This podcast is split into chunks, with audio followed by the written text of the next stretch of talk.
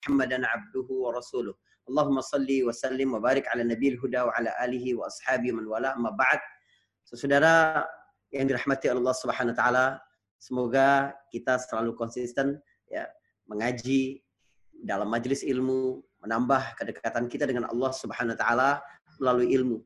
Tentu saja satu pesan yang sangat kuat dari bulan Ramadan adalah bagaimana orang-orang menjadi lebih dekat kepada kitab petunjuknya yaitu Al-Qur'an tetapi lebih jauh kepada makanan-makanan. Artinya ini adalah bulan untuk meningkatkan mutu kualitas memberi makan bagi hati bukan memberi makan bagi bagi perut. Memang uh, sebuah tantangan bahwa kelas ini setelah asar dan ibu-ibu setelah kelas ini bersegera ke dapur, tapi pengorbanan itu insya Allah akan berbuah manis, meningkatkan kualitas hubungan kita dengan Allah Subhanahu Wa Taala dan tidak ada yang lebih menyenangkan kecuali berada di dalam uh, kebun ilmu yang rimbun dengan kedamaian, kebahagiaan, uh, sesuatu yang terlihat amazing ya hal-hal seperti itu itu kalau orang-orang merasakan nikmatnya menuntut ilmu maka tidak mungkin akan berlalu satu hari dan mereka ridho tanpa ada satu ilmu pun yang masuk ke dalam jiwa mereka. Saudara, hari ini pertemuan penting. Sebab apa? Sebab ini kisah kuat sekali hubungannya dengan keadaan kaum muslimin pada hari ini. Ini kisah tentang bagaimana kita meletakkan kepercayaan kepada Allah Subhanahu wa taala di satu sisi, tetapi bagaimana kita menjaga persatuan agar Allah Subhanahu wa taala menolong memberikan pertolongannya. Ini kisah tentang bagaimana agama ini tidak butuh dibantu oleh siapa pun, tetapi bagaimana Allah Subhanahu wa taala apakah mengizinkan dirimu mengizinkan keluargamu, mengizinkan orang-orang di sekelilingmu berada pada barisan pembela agama Allah Subhanahu wa taala. Jadi, kalau sekiranya di dalam dirimu ada perasaan panggilan, calling bahwa aku harus berjuang di jalan Allah Subhanahu wa taala. Aku harus mengambil bagian dari sini. Maka ketahuilah bahwa itu bukan beban, tapi itu adalah anugerah yang sangat besar dari Allah Subhanahu wa taala. Saudara, kisah ini bermula dari mana? Jazirah Arab luas sekali. Lalu ada kota Mekah. Kota Mekah sudah menjadi pusat kesyirikan. Di situ terdapat 360 berhala. Tetapi orang-orang masih menghormati karena di situ ada Ka'bah. Peninggalan Nabi Ibrahim alaihissalam kita pada pertemuan kemarin bicara tentang betapa dampak dalam kehidupan manusia dari kisah Ibrahim ini sangat besar. Karena itulah Allah menyebutkan inna Ibrahim kana ummah. Harga seorang personal Ibrahim sama seperti umat. Jadi orang-orang Arab tetap melakukan ziarah, melakukan kunjungan ke Mekah karena apa? Karena di situ ada Ka'bah. Jadi setiap musim haji mereka tetap pergi. Walaupun terjadi penyimpangan-penyimpangan yang banyak. Ada banyak sekali penyimpangan. Misalnya bercampur baur antara laki-laki dan perempuan. Misalnya justru perdagangan minum-minuman keras. Dan perzinahan di Mekah menjadi semakin maju. Karena ada ya rumah-rumah tempat wanita-wanita uh, tidak terhormat ya menjadi semakin semarak karena menampung tamu-tamu yang berasal dari dari luar Mekah. Tetapi ada juga beberapa praktek yang memang jelek dan ini jelek. Tetapi maksud mereka baik. Misalnya orang-orang pada zaman jahiliyah itu tawafnya telanjang. Tetapi laki-laki tawaf eh, masih sore itu laki-laki tawaf, perempuan nanti setelah Aisyah. Jadi ketika malam sudah gelap sempurna, perempuan akan tawaf di situ. Uh, tapi dalam keadaan telanjang. Maksud mereka apa? mereka ingin ketika mereka berada di rumah Allah, mereka benar-benar polos, tidak tercampur dengan apa pun. Mereka takut pakaiannya ini ada yang didapat dari hal-hal yang haram, didapat dari usaha yang haram. Mereka tidak mau. Subhanallah. Pada sisi tujuan ini, orang jahiliyah lebih mulia dari kita hari ini. Ada orang yang sekarang hasil korupsi, hasil ya menindas, hasil menzalimi, hasil menggelapkan uang, hasil lalu pergi umrah. Seolah-olah umrah atau haji dapat mensucikan itu semua. Tidak, Allah tidak terima itu. Ya. Perjalanan menuju rumah Allah dengan hasil yang haram akan sia-sia. Ketika dia berkata labbaik Allahumma labbaik, Allah berkata la labbaik kali. Enggak, engkau tidak selamat datang di sini. Ini ini beberapa sisi di situ. Tetapi Mekah sangat masyhur akhirnya, sangat masyhur di mana orang-orang pergi haji ke situ. Seorang gubernur Yaman, pusat pemerintahannya di mana? Pusat pemerintahannya di Ethiopia. Raja Najasyi memiliki seorang pekerja, kalau sekarang setara dengan gubernur yang mengurus provinsi Yaman. Yaman menjadi provinsi dari Ethiopia. Luas sekali eh, kekuasaan Ethiopia pada waktu itu dan dia ada menjalin hubungan yang erat dengan Romawi karena sama-sama Kristiani, ya sama-sama Nasrani. Ketika Abraha ini mendengar tentang Ka'bah, akhirnya dia berencana membuat tandingan dari Ka'bah. Dibuatlah satu gereja yang sangat tinggi, megah sekali. Gereja ini diberi nama Al-Qulayis. Dia melapor kepadanya Najasyi akan rencana itu ya untuk ya mengambil muka kepada Raja Najasyi. Akhirnya disetujui. Ya, datang bantuan dari Najasyi. Terbangunlah satu istana, eh, satu gereja yang sangat tinggi yang disebut Qulayis. Ini kata ulama diambil dari kata kalansuah, artinya kopia. Saking tingginya gereja itu, siapa pun yang memandang puncaknya, kopianya akan terjatuh. Itu itu di, diberi nama Hulayis. Karena dia mendengar itu, membuat iri hati mereka terhadap terhadap Ka'bah ini tadi. Dia bermaksud, ya, dia berkata kepada sang raja, Raja Najasyi, bahwa aku akan membangun gereja yang sangat tinggi dan aku tidak akan berhenti di situ. Aku baru merasa puas kalau sekiranya orang-orang tidak lagi pergi ke Ka'bah yang ada di Mekah, tapi pergi ke Al-Qulais. Rencana besar ini didengar oleh seseorang di tanah Arab dari uh, Adnan, ya dari Quraisy, orang Quraisy, dari Bani Kinana. Pergilah akhirnya dia pergi ke situ. Karena dia merasa sangat marah. Ada usaha makar untuk menandingi Ka'bah Sampai di sana, malam-malam dia masuk ke gereja itu dan dia buang air besar, buang air kecil di situ serta mengotori dinding-dindingnya dengan kotoran itu. Esok paginya betapa murkanya Abraha sehingga akhirnya berniat untuk menyerang Ka'bah. Kembali berkirim surat kepada Najasyi, terkenal di Ethiopia, ya itu kendaraan gajah untuk dijadikan uh, kendaraan kerajaan. Abraham meminta beberapa ekor gajah, termasuk satu gajah yang sangat besar, diberi nama Mahmud. Ya, nama gajah ini sendiri Mahmud, yang terpuji. Gitu. Jadi gajah sangat besar, lebih besar dari gajah-gajah yang lain. Di samping Mahmud ini ada lagi agak, agak lucu namanya ini Mahmud. Kemudian di samping itu ada delapan gajah. Ada yang berkata 12 gajah. Itulah yang uh, menjadi bumper pasukan itu ya juga eh, pasukan-pasukan menggunakan kendaraan tunggangan yang lain. Saudara, apa maksud Abraham membawa pasukan bergajah ini? Maksudnya adalah nanti Ka'bah itu akan dicongkel. Jadi akan diikatkan dengan rantai, lalu beberapa gajah berusaha untuk mencongkel ya sehingga dalam salah satu gerakan Ka'bah itu akan hancur. Rencana Abraham ini bukan berjalan mulus.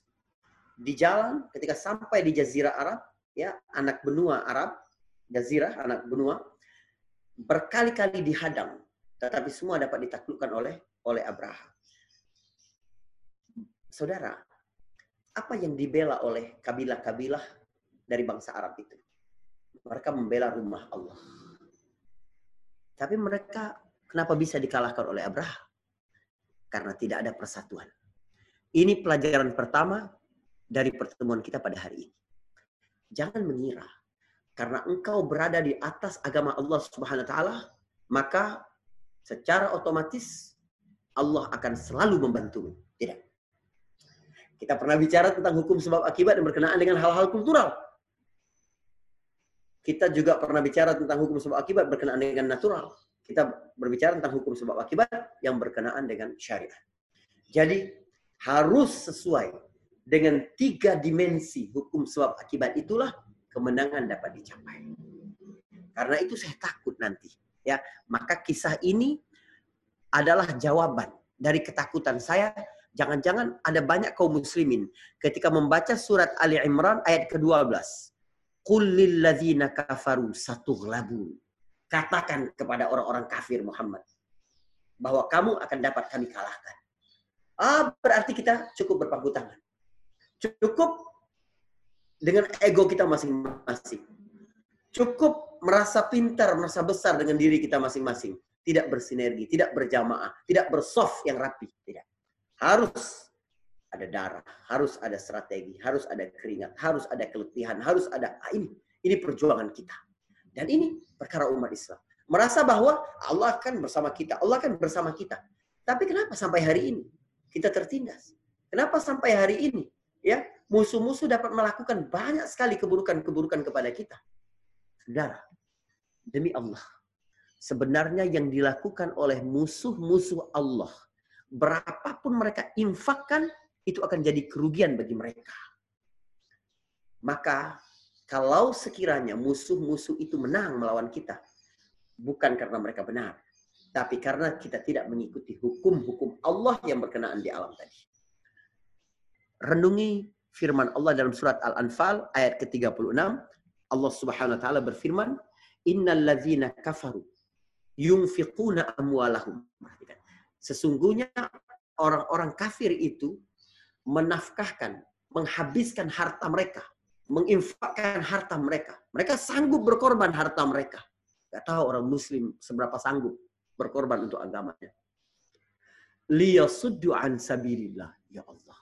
Orang-orang kafir bersemangat berinfak di jalan kebatilan untuk memalingkan manusia dari jalan Allah. Maksudnya saja sudah tidak baik. Tapi mereka bisa semangat. Bagaimana mungkin orang yang berjuang, berinfak di jalan Allah Subhanahu wa taala tidak memiliki semangat sebesar semangat mereka? Harusnya jauh lebih di atas itu. Innal ladzina kafaru Yunfiquna amwalahum liyasuddu an sabilillah. Sesungguhnya orang-orang kafir menginfakkan harta mereka, menginfakkan harta mereka untuk memalingkan manusia dari jalan Allah. Fasayunfiqunaha. Mereka pun ah, menggelontorkan harta mereka. Materi yang mereka punya, mereka gelontorkan untuk memalingkan manusia dari Allah. Untuk mengkampanyekan LGBT. Untuk mengkampanyekan emansipasi wanita yang tidak sesuai dengan agama, untuk melepas hijab, untuk menstigma jelek tentang kaum muslimin. Mereka adalah teroris, mereka adalah bangsa terkebelakang, mereka adalah ini yang dilakukan oleh musuh-musuh Allah. Apa kata Allah? Thumma takunu alaihim hasratan thumma yughlabun. Demi Allah, apa yang telah mereka korbankan itu nanti akan menjadi penyesalan Eh, bagi diri mereka. Anda jangan iri dengan mereka melakukan begitu. Ini semua nanti akan berbuah penyesalan. Semua mereka. Mereka membayar media-media. Mereka membuat karikatur-karikatur tentang melecehkan agamamu. Mereka kemudian membela media-media itu dengan alasan kebebasan. Mereka kemudian mereka akan menyesal. Mereka menghina cadar, mereka menghina jenggot, mereka menghina hijab, mereka meng, ah, ini semua akan menjadi kerugian bagi mereka. Lalu mereka akan dikalahkan. Tetapi nanti bagaimana kisah ujung kisah Abraha tanpa pertolongan satu orang. Siapa yang bekerja? Allah Subhanahu wa taala. Agama ini tidak butuh pertolongan tidak. Rumah Allah ada yang menjaganya. Saudara, kita mengikuti kembali perjalanan Abraha. Abraha terus mendekat ke Mekah. Dan berapa banyak pasukan-pasukan dari kabilah-kabilah yang ada di Jazirah Arab dapat dikalahkan oleh Abraha. Sampai mereka di Taif dan orang-orang Taif berkhianat. Orang-orang Taif karena ingin cari selamat, dari Abraha berkata, kami akan mematuhimu Abraha. Apa keperluanmu di sekitar sini kami akan lakukan. Subhanallah. Mereka berkhianat kepada yang selama ini mereka agungkan. Yaitu Ka'bah. Lalu kemudian Allah akan menghabisi mereka seperti bersama menghabisi pasukan bergajah itu. Tidak ada kematian yang lebih jelek kecuali meninggal dalam keadaan berkhianat kepada agama Allah Subhanahu wa taala. Saudara, Raja Abraha semakin mendekat. Lalu dia mengirim utusan untuk pergi ke Quraisy. Ketika berada di luar Mekah, Abraha mengambil harta-harta kekayaan orang-orang Quraisy, termasuk banyak hewan ternaknya. Dalam uh, operasi itu, termasuk juga 200 ekor onta milik Abdul Muttalib. Satu tokoh penting yang ada di Quraisy. Siapa Abdul Muttalib? Abdul Muttalib adalah kakek Nabi Shallallahu Alaihi Wasallam. Abdul Muttalib punya anak Abdullah, Abdullah punya anak Muhammad. Abdul Muttalib punya nama asli Syaibah. Syaibah artinya uban. Syaibah artinya uban. Syaibah bin Amr. Ya. Syaibah anak Amr. Tapi dia bergelar Abdul Muthalib, bapaknya bergelar Hashim. Jadi Muhammad bin Abdullah bin Abdul Muthalib bin Hashim. Nama aslinya Syaibah. Syaibah Al-Hamd. Ya, nama aslinya Syaibah Al-Hamd. Uban yang terpuji. Kenapa begitu? Karena ketika dia lahir, dia punya uban langsung. Jadi rambutnya itu langsung punya uban. Dianggap ini sebagai satu keagungan bagi Abdul Muthalib. Maka diberi nama itu ya. Nanti ketika bicara tentang Rasulullah bersama kakeknya, kita akan ceritakan lagi tentang hal ini. Saudara, Abdul Muthalib uh, termasuk pemilik 200 onta. Di antara onta-onta yang banyak oleh diambil oleh Raja Abraha. Lalu Raja Abraha mengirimkan utusan ke Mekah tolong sampaikan kepada orang-orang Mekah, kami tidak mau berperang melawan kalian, tidak. Kami cuma punya misi yang terbatas. Menghancurkan Ka'bah. Anda bisa bayangkan bagaimana kedudukan Ka'bah bagi orang-orang Quraisy. Tapi orang Quraisy bisa berhitung. Pertama, mereka melihat jumlah pasukan Abraha sangat besar. Yang kedua, mereka telah mendengar cerita di dalam perjalanan entah berapa kali orang yang mencoba menghalanginya dan mereka semua dapat dikalahkan. Yang ketiga, mereka baru kali itu melihat gajah. Binatang yang sangat besar membuat mereka sangat takut. Ada banyak gajah, bagaimana bisa melawannya? Ya, maka mereka memilih untuk tidak melawan. Abraha sampaikan, kalian pergi ke gunung-gunung. Kami tidak ingin menghabisi kalian. Kami cuma ingin menghabisi Ka'bah. Ini kan suatu hal yang sangat dilematis. Tapi Abraha ingin berbicara dengan salah satu perwakilan dari orang Quraisy. Saudara, Quraisy adalah suku besar, kumpulan dari 14 suku. Jadi sistem yang ada di Mekah itu, sistem Quraisy ini, mereka punya parlemen, namanya Darun Nadwa. Sistem yang ada di Quraisy ini seperti sistem negara federal. Jadi mereka nanti berbagi-bagi ini. Di Quraisy terdapat 12 suku yang tinggal di Mekah dua suku tinggal di luar Mekah. Jadi bukan orang-orang Mekah semuanya Quraisy, bukan. Abdullah bin Mas'ud, sahabat Nabi SAW. Dia tidak termasuk dari 12 suku yang ada di dalam Mekah. Maka dia bukan Quraisy. Jadi ada suku-suku non-Quraisy hidup di Mekah. Ada. Ada juga yang Quraisy tapi tidak di Mekah. Yaitu dua suku. Bani Khuza'ah dan Bani Bakar. Dua kabilah ini, dua sub-suku ini, ya, salah bergabung dengan Quraisy, dua sub-suku ini ketika perjanjian Hudaybiyah tahun ke-6 Hijriah, satu berpihak ke Nabi, satu berpihak ke Quraisy. Ini langkah berani sebenarnya. Kenapa? Karena suku-suku yang berada di sekitar uh, Mekah itu takut, segan dengan orang-orang Quraisy. Maka bayangkan misalnya ketika Nabi berencana untuk membebaskan kota Mekah tahun ke-8, mereka mengambil sikap abstain. Kita tunggu saja Muhammad. Walaupun mereka yakin Muhammad ini ajarannya bagus. Jangan dulu. Nanti kalau sekiranya Quraisy yang menang, kita nggak punya musuh dengan Quraisy. Tapi kalau Quraisy kalah, kita masuk Islam. Mereka menunggu begitu. Lalu siapa yang menjadi wakil orang Quraisy? Ditunjuklah kakek Nabi Shallallahu Alaihi Wasallam.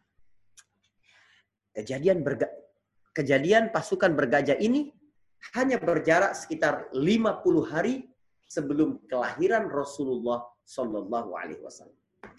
Mari kita lihat bagaimana cara kerja Allah Subhanahu Wa Taala membuat alam raya ini benar-benar siap menerima kedatangan seorang rasul. Allah Subhanahu wa taala desain sedemikian rupa bagaimana Quraisy Bagaimana Quraisy harus menjadi dulu sebelum Rasulullah dilahirkan. Bagaimana Ka'bah harus mendapat kedudukan seperti apa dulu sebelum Nabi dilahirkan. Bagaimana nanti generasi bersama Nabi ini tumbuh harus punya pemikiran tentang Ka'bah seperti apa. Kita akan jelaskan pada hari ini. Lihat bagaimana ini cara kerja Allah. Jadi Allah Subhanahu wa taala menentukan takdir hidupmu itu bukan sembarangan. Allah memiliki sifat latif. Apa arti latif? Maha lembut, maha halus. Latif, maha halus. Bukan lembut disikap, bukan. Kalau itu halim namanya. Latif artinya kalau memahat itu sama sekali tidak terdapat ya eh, kesalahan atau membatik sangat halus. Ah, itu latif namanya. Ya, karena itu kalau ada orang kecelakaan atau ada melihat orang-orang yang tidak normal atau ada hal-hal yang mengerikan, orang Arab berkata ya latif. Ah, pasti Allah punya hikmah yang luar biasa di sini. Gak mungkin Allah salah. Gak mungkin Allah salah dalam mengukir. Gak mungkin Allah salah dalam membatik. Gak mungkin Allah salah dalam menciptakan. Nah, itu itu penggunaan kata latif di situ. Jadi kalau melihat sesuatu yang mengerikan, ucapkan nama Allah ya latif. Ah, itu doa kita. Semoga ini yang terbaik untuk dia. Bahwa ini cara Allah menentukan yang terbaik. Kenapa latif?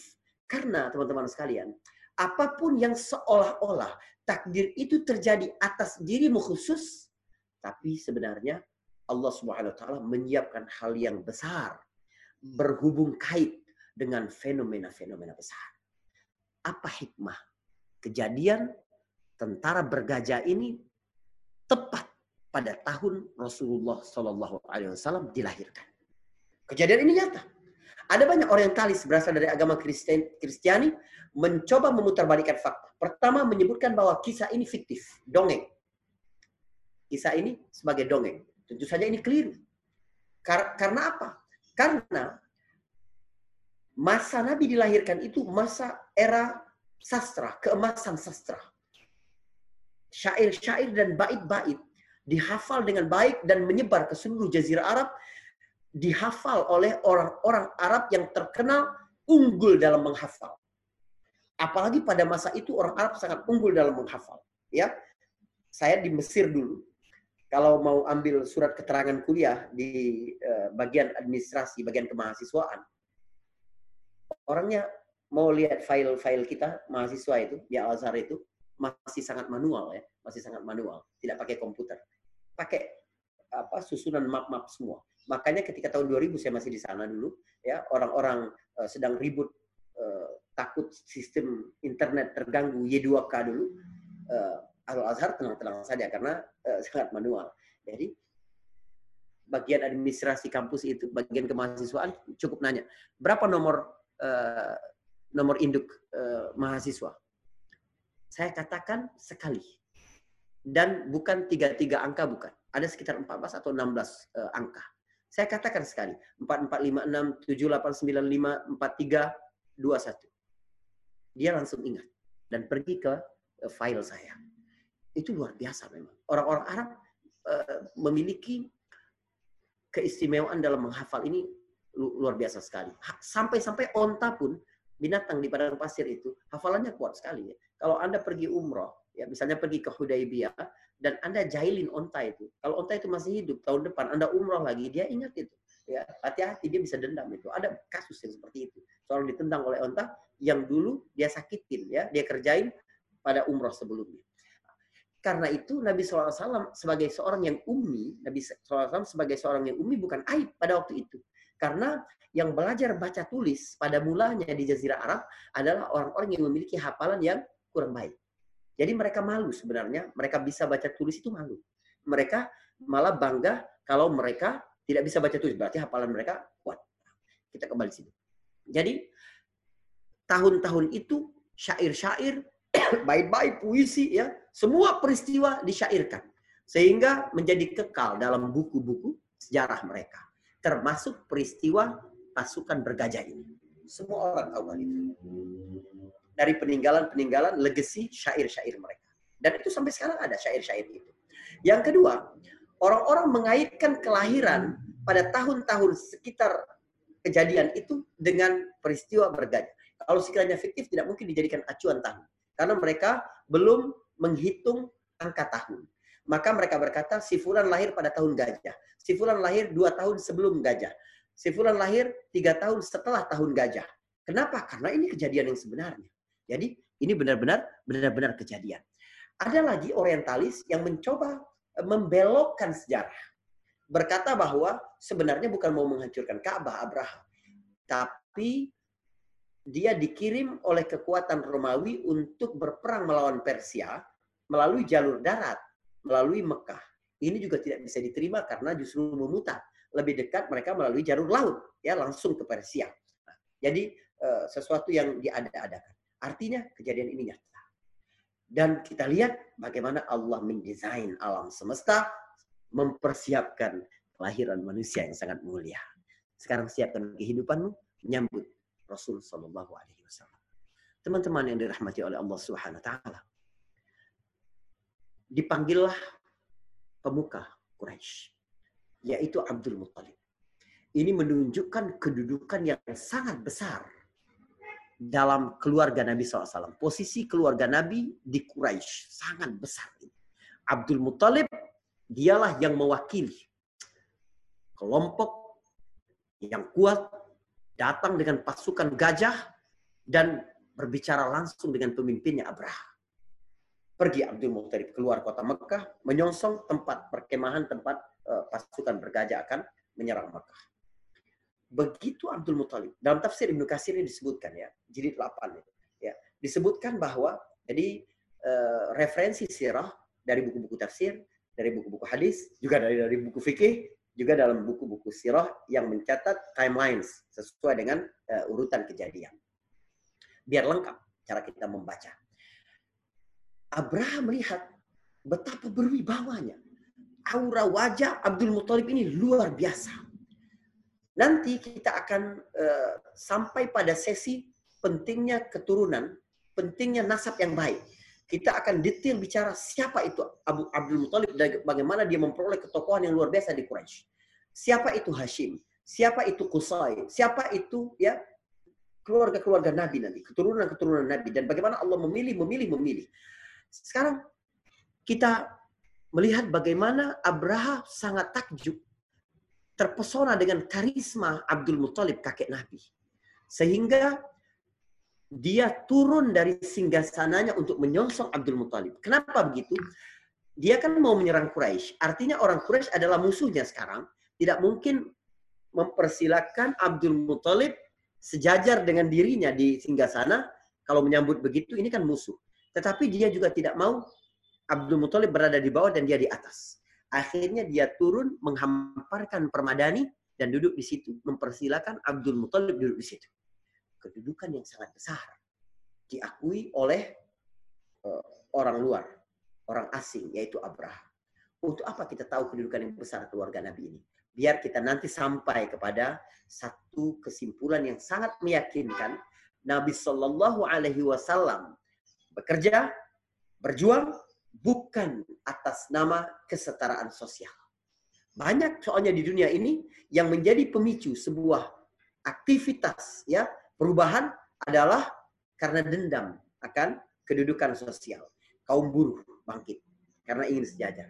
Ya, sosialis begitu juga, komunis begitu juga. Muhammad tidak. Muhammad sudah menikmati, Muhammad sudah menikmati uh, keagungan atau kehormatan keluarganya. Jadi kalau dia mengajak seseorang dan mengaku sebagai dirinya Nabi, benar-benar Nabi, bukan ada maksud-maksud lain. Akhirnya berhadapanlah Abu Abdul Muthalib dan Raja Abraha. Dialog ini yang menjadi judul kajian kita pada hari ini. Kata Abraha, silakan meminta. Strategi yang luar biasa ini. Abraha ini memang terkenal dalam buku sejarah sebenarnya lembut, ya orang kulit hitam, berasal dari Ethiopia, tapi sangat lembut dia. Orangnya sangat lembut. Apa kata Abdul Muthalib? Aku menanyakan kepadamu tentang 200 ekor onta milikku. Subhanallah. Abraha berkata kepada penerjemahnya, katakan kepada dia. Tadi waktu dia datang, aku sangat terpesona dengan wibawanya. Sehingga aku turun menyongsongnya dan duduk bersama-sama di atas permadani ini. Tapi begitu dia membuka ucapan, ya dia meminta, yang dia minta adalah 200 ekor onta untuknya, hilang seluruh penghormatan kepada kepada dia. Sebab dia tahu aku datang sebab dia tahu aku datang untuk menghancurkan rumah Tuhannya. Aku datang untuk menghancurkan simbol agamanya. Aku datang untuk menghancurkan keyakinannya. Tapi dia tidak menggubris itu sama sekali. Tidak menganggap itu penting, malah mengurus ontanya. Abdul Muthalib ketika disampaikan itu berkata dengan sangat meyakinkan. Subhanallah. Keyakinan yang luar biasa. Dan keberpasrahan yang luar biasa. Saudara, dua orang ini apa agamanya? Abraha ahli kitab. Abdul Muthalib musyrik Mekah. Lebih baik mana ahli kitab dengan musyrik? Lebih baik ahli kitab. Tetapi sikap personal berbeda-beda. Artinya, ada ya sebagian orang yang berasal dari tempat yang buruk, tapi dia berkilau. Ada lagi sebagian orang yang berasal dari tempat yang harusnya berkilau, tapi dia buruk. Begitu Abu Talib disampaikan kepada Abu Talib hal itu, Abu Talib berkata, Ini ana rabbul ibil. Perhatikan. Kata Abdul Muttalib, kan aku ini pemilik onta-onta itu. Maka aku tanya onta-ontaku. Ammal bait. Adapun Ka'bah. Adapun Baitullah, kata Abdul Muttalib, fa innalahu rabban yamna'u. Adapun rumah Allah, dia punya pemiliknya.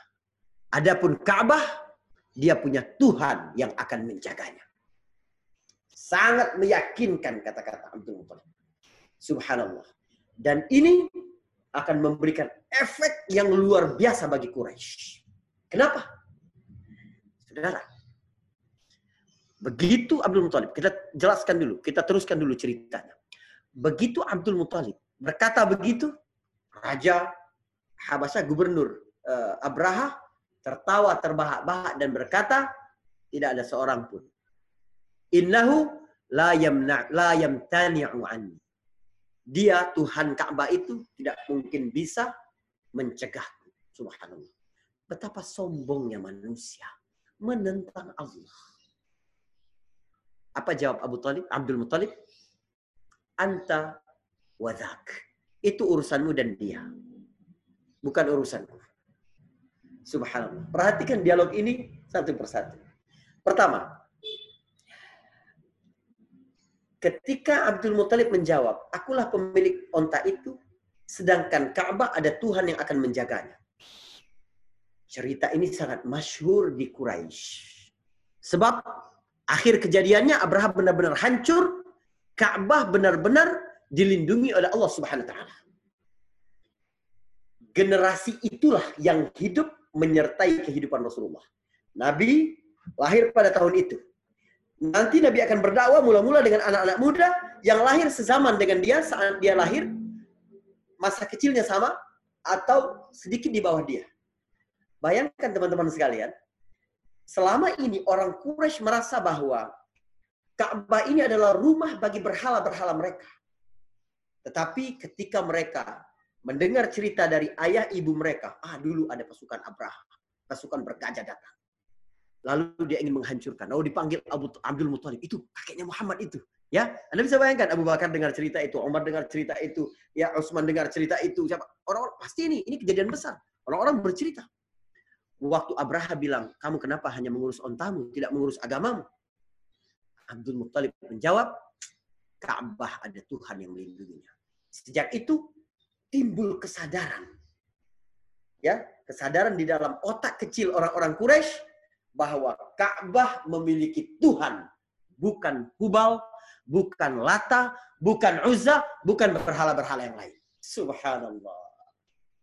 Allah membuat agak lingkungannya siap dulu nanti. Anda bisa bayangkan, ketika nanti Nabi menjadi Rasul, lalu berkata kepada orang, Li'ila fi Quraisy ila fihim rihlatas syita'i was saif, falyabudu rabb hadzal bait. Ayo sembah Tuhan ini. Mereka langsung connect.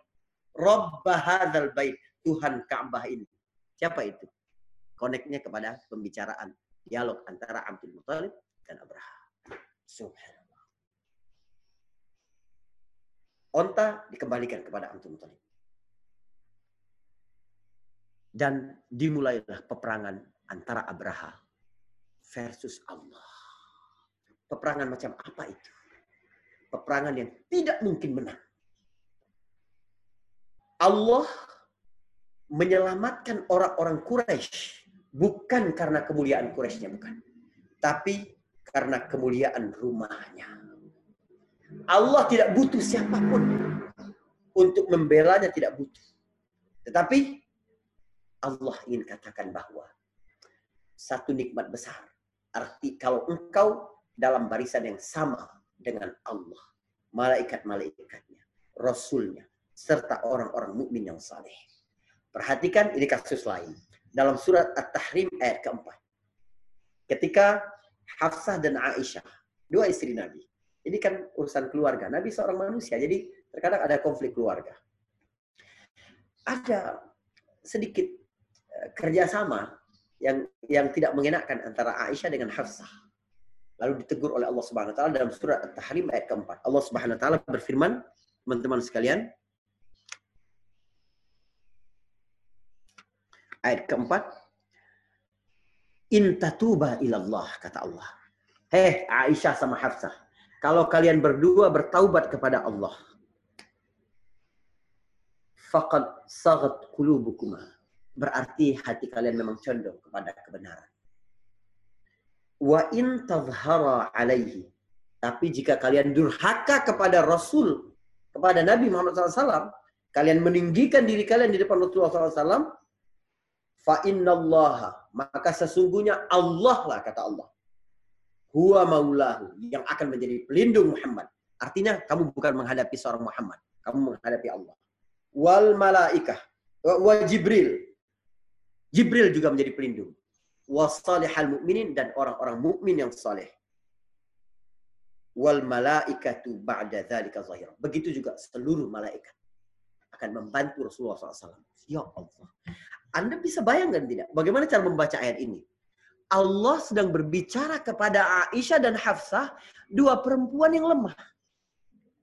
Bahkan saking lemahnya, ayah keduanya pun tidak mungkin berpihak kepada mereka. Tidak mungkin. Karena Umar dan Abu Bakar termasuk salihal mukminin, orang-orang mukmin yang saleh pasti bersama Rasulullah. Tapi Allah memberi ancaman kepada keduanya. Kalau engkau meninggikan dirimu di depan agama Allah, di depan Rasulnya, di depan orang yang membela agama Allah, yang membawa misi, risalah dari Allah Subhanahu Wa Taala, maka Allah, malaikat, Jibril, orang-orang mukmin semua akan memerangi. Ini kan tidak seimbang sekali antara dua orang perempuan lemah melawan Allah, melawan malaikat, melawan Rasul. Misal. Tapi Allah ingin sampaikan apa? Pesannya untuk kita semua. Kalau Allah berkehendak, tidak akan ada yang bisa. Ya, Fir'aun mencoba menentang Allah. Sekarang mana ceritanya? Habis. Namrud, sekarang di mana ceritanya? Habis. Kaum Ad sampai berkata, ada nggak yang lebih kuat dari kami? Habis. Jadi jangan sekali-kali menjadi penentang Allah. Jangan sekali-kali menjadi penentang syariatnya. Sekuat apa pun kamu, kamu tidak akan mampu menentang Allah Subhanahu wa taala. Karena Allah berkata, "Wa inna jundana lahumul ghalibun" dalam surat As-Saffat dan sungguh pasukan kami merekalah orang-orang yang menang. Subhanallah. Allah Subhanahu wa taala memberi kita contoh yang banyak sekali di dalam Al-Qur'an. Bukan cuma alam tara kaifa fa'ala rabbuka bi ashabil fil bukan. Contoh Nabi Yunus alaihissalam. Ketika berada dalam perut ikan. Anda bisa bayangkan tidak? Ikan paus. Dagingnya sendiri 50 ton. Lemaknya 50 ton. Tulangnya 50 ton. Belum lagi yang lain-lain. Siripnya, giginya, apanya, macam-macam. Ya, Berapa persen kemungkinan Yunus bisa selamat? Berapa persen? 0 persen. Tapi akhirnya selamat dan timbul hukum tentang pertolongan Allah. Sebagaimana yang Allah sampaikan dalam surat Al-Anbiya ya, kita punya kajian seri uh, Living Quran di bulan Ramadan ini setiap akhir pekan juga. Itu wa kadzalika nunjil mu'minin. Begitulah kami menyelamatkan orang-orang beriman. Jadi ini bukan hanya tentang siapa melawan siapa. Tetapi tentang kekuatan iman. Energi keimanan. Dan bagaimana jika keimananmu benar, Allah pasti akan menolongmu. Contoh lain, kasus lain. Nabi Musa alaihissalam. Bani Israel ini setelah ditindas oleh Fir'aun, ada yang berkata 40 tahun, ada 50 tahun. Kalau dalam bahasa sekarang, Bani Israel di Mesir itu warga negara kelas 5 lah mungkin. Bukan kelas 2, kelas 5. Dibudak, diperbudak sedemikian rupa. Menderita sekali. Lalu diselamatkan oleh Musa. Fir'aun mengerahkan seluruh kekuatan pasukannya. Disebutkan dalam sejarah itu, Fir'aun tidak menyisakan satupun tentaranya kecuali ikut mengejar Musa dan orang-orang yang bersama, Bani Israel yang bersama Musa. Tiba-tiba di depan mereka berhadapan dengan Laut Merah. Luas sekali Laut Merah. Bisa berenang saja nggak bisa selamat, apalagi tidak bisa berenang. Dan semakin kedua pasukan semakin e, mendekat, mendekat, mendekat. Ini Allah gambarkan dalam surat Asy-Syu'ara ayat 61 62. Falamma tara al-jam'ani. Ketika dua pasukan saling melihat. Qala ashabu Musa. Para pengikut Musa berkata, Innalamudrakun. Ah, habis kita. Permainan berakhir dah. Hancur kita. Berapa persen kemungkinan selamat? Nol persen. Di depan mereka lautan, di belakang mereka pasukan Fir'aun semakin dekat. Tapi apa kata Musa? Qala kalla. Sekali-kali tidak. Kata Musa. Inna ma'ya rabbi sayahdin. Sungguh bersamaku ada Tuhan yang akan membantuku. Kalau sekiranya keimanan yang telah Allah berikan dalam hatimu itu tidak memberikan energi ketika engkau menjalankan kehidupan dengan seluruh lorong-lorongnya yang sempit, pernak-perniknya yang pahit dan menyakitkan. Kalau sekiranya keimananmu tidak bekerja, maka saatnya untuk muhasabah. Ya, apakah ada yang salah di dalam diri kita ini? Saudara, agama tidak butuh bantuan. Tapi ini tentang apakah Allah izinkan engkau bagian dari pembela agama?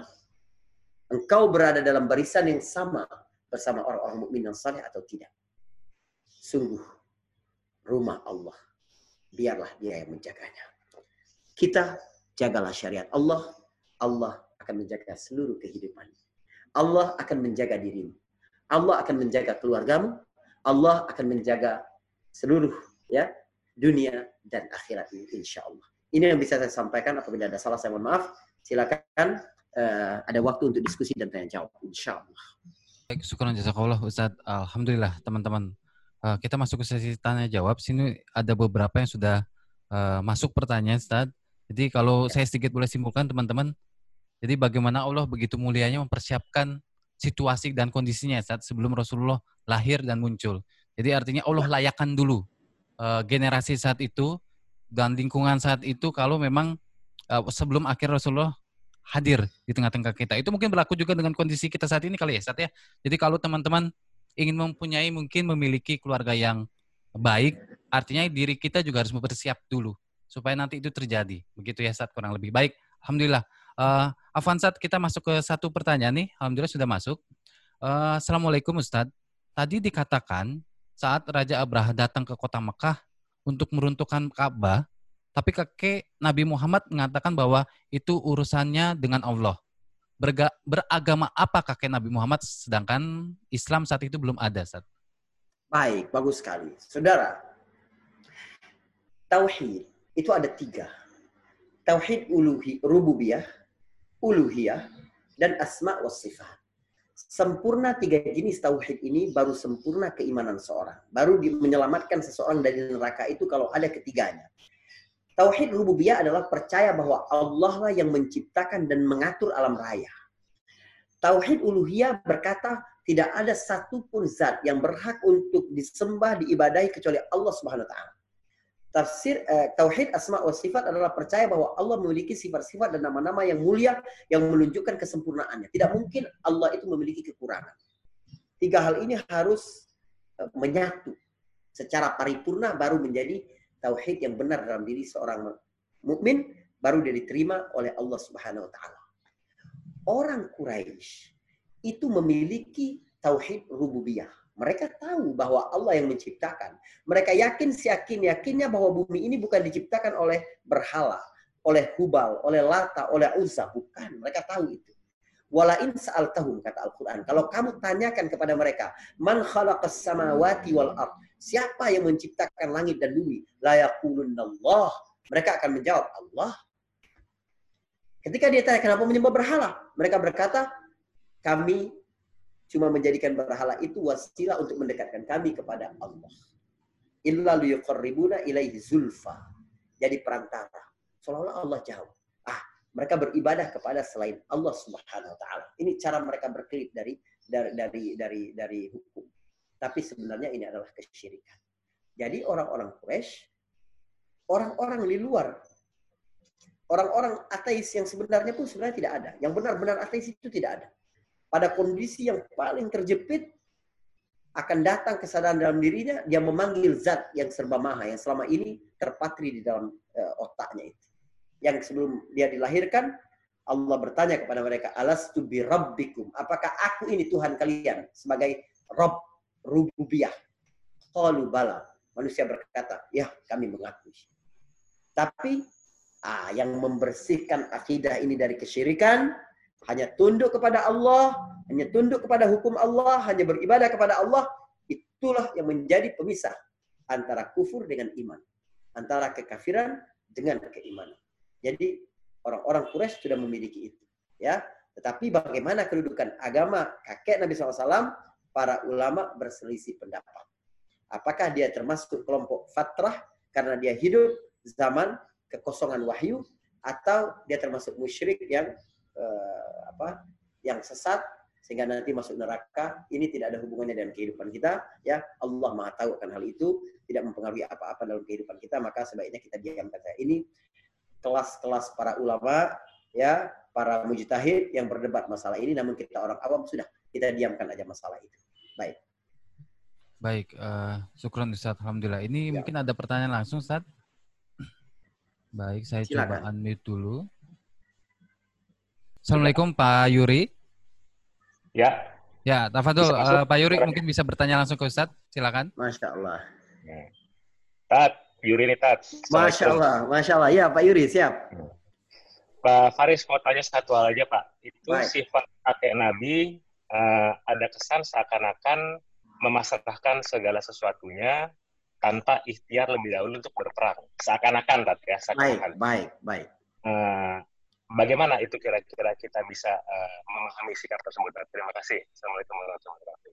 Baik, baik, baik. Uh, indah sekali ini. Ya, Pak Yuri ini tinggal di Kemang. Saya ada kajian dan keluarga beliau setiap bulan ini. Uh, kisah-kisah Al-Quran. Tadabur ayat-ayat kisah Al-Quran. Saudara, um, seolah-olah Abdul Muthalib menyerahkan seluruhnya kepada Allah Subhanahu wa taala. Sebenarnya ini cara yang cerdas. Karena dalam kehidupan ini ada sesuatu yang bisa terlihat kasat mata, kalau kita lakukan itu justru kecelakaan bagi kita. Maka sebaiknya kita menghindar. Ini yang dilakukan oleh Abdul Muttalib, ya. Dan itu sikap yang benar. Dalam diri orang mukmin juga begitu. Jadi kalau sekiranya eh, kenapa di dalam Islam ada begini? Eh, boleh mengucapkan kalimat kekufuran kalau terpaksa untuk menyelamatkan nyawa. Jadi misalnya kita berpura-pura, kita disuruh mengucapkan satu kalimat kesyirikan, tapi hati kita tetap tenang dalam keimanan. Wa qalbu mutmainnun bil iman kata Al-Qur'an, ya illa man kariha nafsah. Kecuali orang yang dipaksa untuk mengatakan suatu hal yang syirik, ya wa qalbuhu mutmainnun bil tapi hatinya tidak menerima kesyirikan. Hatinya tetap tenang dalam keimanan, maka Allah tidak mengazab dia tidak. Karena tidak mungkin dia bisa melawan. Ini yang dilakukan oleh kakeknya Nabi Shallallahu Alaihi Wasallam. Gak mungkin dia bisa melawan. Maka dia melakukan usaha yang paling maksimal. Apa usaha yang paling maksimal? Mengancam Abraha. Ini seperti bukan keberpasrahan. Dia mengancam Abraha. Eh, Abraha kan ahli kitab. Kamu tahu tentang Allah. Aku akan katakan bahwa ini rumah Allah. Dia akan menjaga. Hati-hati ya kamu. Allah pasti akan menjaga. Sebenarnya itu usaha. Usaha yang paling optimal, yang paling maksimal yang bisa dilakukan oleh kakek Nabi San itu adalah memberi ancaman kepada Abraha. Karena kalau dia sendiri yang bekerja, dia sendiri yang bertindak, maka justru itu akan membuat dia celaka. Wallahu a'lam bishawab. Bagus sekali pertanyaannya. Sehingga saya kesampe ini. Baik. Baik, uh, mudah-mudahan cukup terjawab ya uh, Pak Yuri insya Allah. Baik, ini ada mungkin ada yang mau bertanya langsung juga set satu dari Ibu Nesia. Baik. Halo, Assalamualaikum Bu Nesia. Uh, kedengaran jelas nggak Mas suaranya? Insya Allah kedengaran suaranya. Tafadol, silakan. Ya, begini Ustadz uh, menyikapi kondisi kita sekarang gitu ya. Uh, ya. banyak fitnah dunia lah banyak perpecahan nggak uh, usah ngomongin dengan yang non muslim tapi sesama muslim pun kita banyak perpecahan gitu. Betul. Uh, nah bagi kita yang uh, ingin ada di barisan uh, pembela agama Allah gitu, bagaimana kita menyikapi uh, bagaimana kita harus bersikap terhadap uh, sesama muslim yang uh, berada di uh, sisi yang berbeda gitu. Karena ada sebagian yang uh, terang-terangan uh, mengatakan mereka salah apa segala macam akhirnya malah terjadi perpecahan gitu. Ataukah kita harus diam aja? Karena kita tahu kalau kita mau uh, apa uh, terang-terangan istilahnya itu akan semakin perpecahan akan semakin melebar gitu. Sebaiknya kita bagaimana bersikap.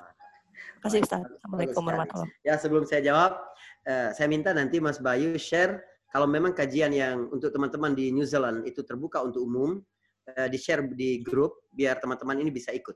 Kita punya uh, kajian seri tiga kali pertemuan di Ramadan ini buat komunitas Muslim uh, Indonesia, ya Indonesia Muslim Center di New Zealand tentang mini seri kajian tauhid. Yang pertama tentang bagaimana mengandalkan Allah Subhanahu wa taala. Yang kedua tentang bagaimana menjaga ukhuwah. Karena ini bagian dari akidah. Yang ketiga tentang bagaimana tetap wafat di dalam Islam, insya Allah. Jadi hari ini saya akan bocorkan sedikit uh, seri kedua dari kajian mini seri uh, Tauhid untuk teman-teman di New Zealand. Pada asalnya Bu, pada asalnya kita harus bertindak melawan ketika kita dicelakakan. Kehormatan kita, atau diri kita, atau harta kita, atau dan lain-lain sebagainya. Sebab apa? Kata Nabi, kalau orang wafat mempertahankan dirinya, mempertahankan keluarganya, mempertahankan hartanya, dia seperti mati syahid. Hadisnya man mata duna irdihi fahuwa syahid. Man mata duna ahlihi fahuwa syahid. Man mata duna malihi fahuwa syahid. Ini hukum asal. Tapi ada pengecualian. Apa pengecualiannya? Pengecualian pertama adalah kalau pada zaman fitnah. Artinya terjadi percekcokan sesama muslim.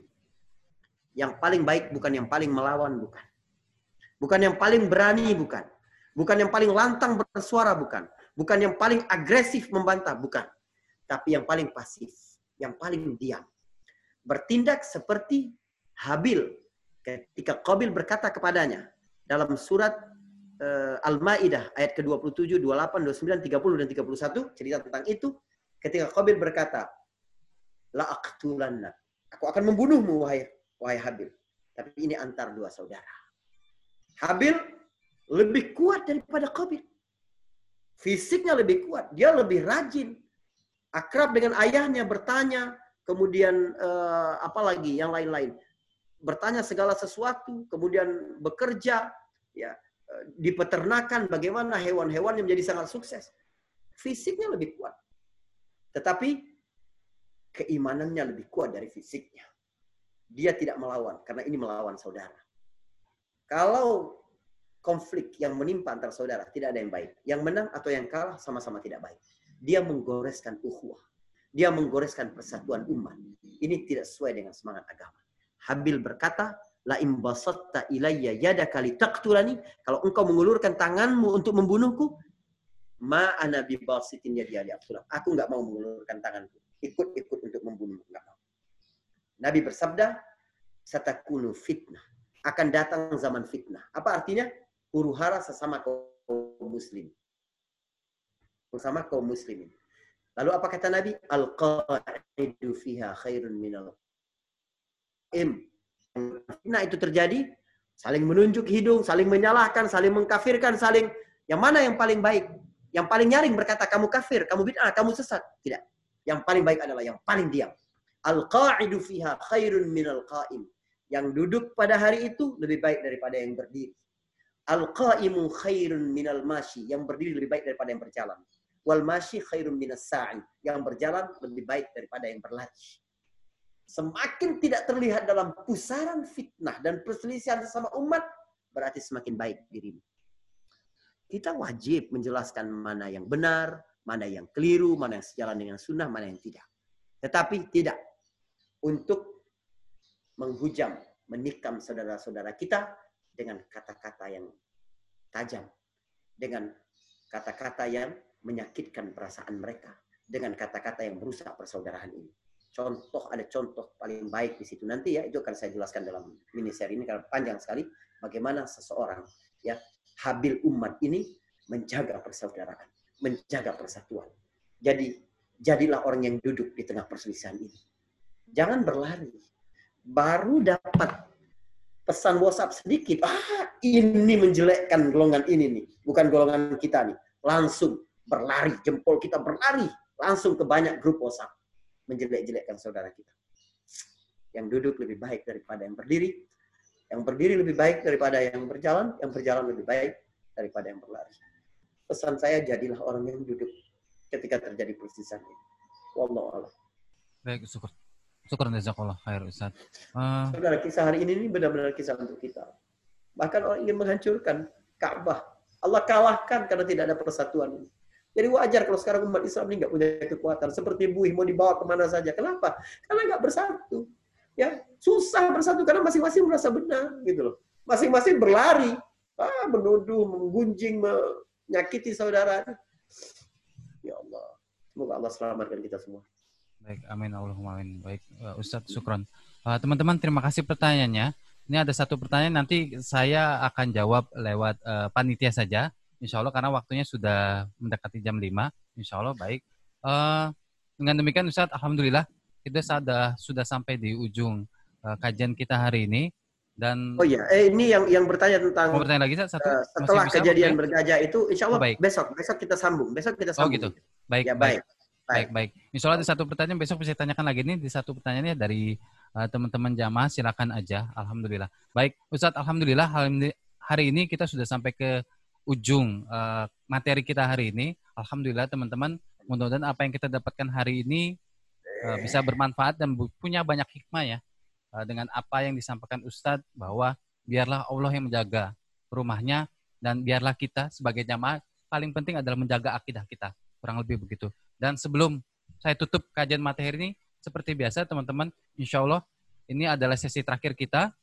Dan mudah-mudahan ini juga menjadi penunggu keimanan kita dan segala keistiqomahan kita untuk bisa ikut kajian-kajian berikutnya. Teman-teman, ini adalah inspirasi kita hari ini. Saudaraku yang dicintai karena Allah Subhanahu wa taala. Apa yang telah kita pelajari pada hari ini? Pertama betapa agungnya rumah Allah. Bayangkan ada satu tempat sangat sederhana, hanya sebuah kubus kecil tanpa ukiran, sederhana sekali. Tapi dia menjadi mulia karena dia adalah rumah Allah. Seorang yang memiliki keimanan yang benar di dalam hatinya tentu tidak pernah berhenti menyimpan kerinduan untuk selalu berkunjung dan berada di rumahnya itu. Selain Ka'bah, masjid-masjid adalah rumah-rumah Allah. Seberapa terikat hati-hati kita ini kepada rumah-rumah Allah. Hal kedua yang kita pelajari adalah bagaimana seorang Abdul Muthalib walaupun pada masa belum datang risalah kenabian tapi sangat yakin akan kebaikan Allah dan kekuasaannya. Sekarang, ketika kita diuji, ketika kita dikepung oleh kesulitan-kesulitan dalam hidup, kadang kita lupa karena panik betapa baiknya Allah dan betapa dia tidak pernah tidur. Engkau hanya diminta menjaga syariatnya, maka Allah yang akan menjaga. Hal yang ketiga yang kita pelajari adalah keturunan yang baik mencerminkan kualitas seseorang. Bagi yang belum menikah, perhatikanlah calon pasangan itu dari keturunan orang-orang yang baik. Atau mereka yang sudah menikah, nanti berikan pemahaman dan pilihkan jodoh yang terbaik bagi anak-anak dari keturunan-keturunan yang saleh. Semoga pertemuan ini bermanfaat. Billahi taufiq wal hidayah. Assalamualaikum warahmatullahi wabarakatuh. Baik, alhamdulillah teman-teman. Jangan lupa kita ketemu lagi besok di jam yang sama dengan materi lanjutannya dengan judul ada Rasulullah di tengahmu. Insya Allah kita ketemu besok. Barakallahu fikum, uh, teman-teman Ustadz jazakallah khair dan jaga kesehatan juga teman-teman. Selamat berbuka puasa hari ini. Kita tutup uh, bersama-sama dengan membaca istighfar tiga kali. Astagfirullahaladzim, astagfirullahaladzim, astagfirullahaladzim. Mudah-mudahan Allah terus menjaga niat kita ya teman-teman. Dan juga kita bersama-sama membaca Alhamdulillah, Alhamdulillah ya alamin atas kemudahan Allah memberikan kita bertemu di majelis mulia ini. Kemudian kita tutup dengan doa penutup majelis. Subhanallah bihamdika asyhadu la ilaha Baik, uh, syukuran jazakallah uh, teman-teman. Sampai ketemu lagi besok. Assalamualaikum warahmatullahi wabarakatuh. Waalaikumsalam warahmatullahi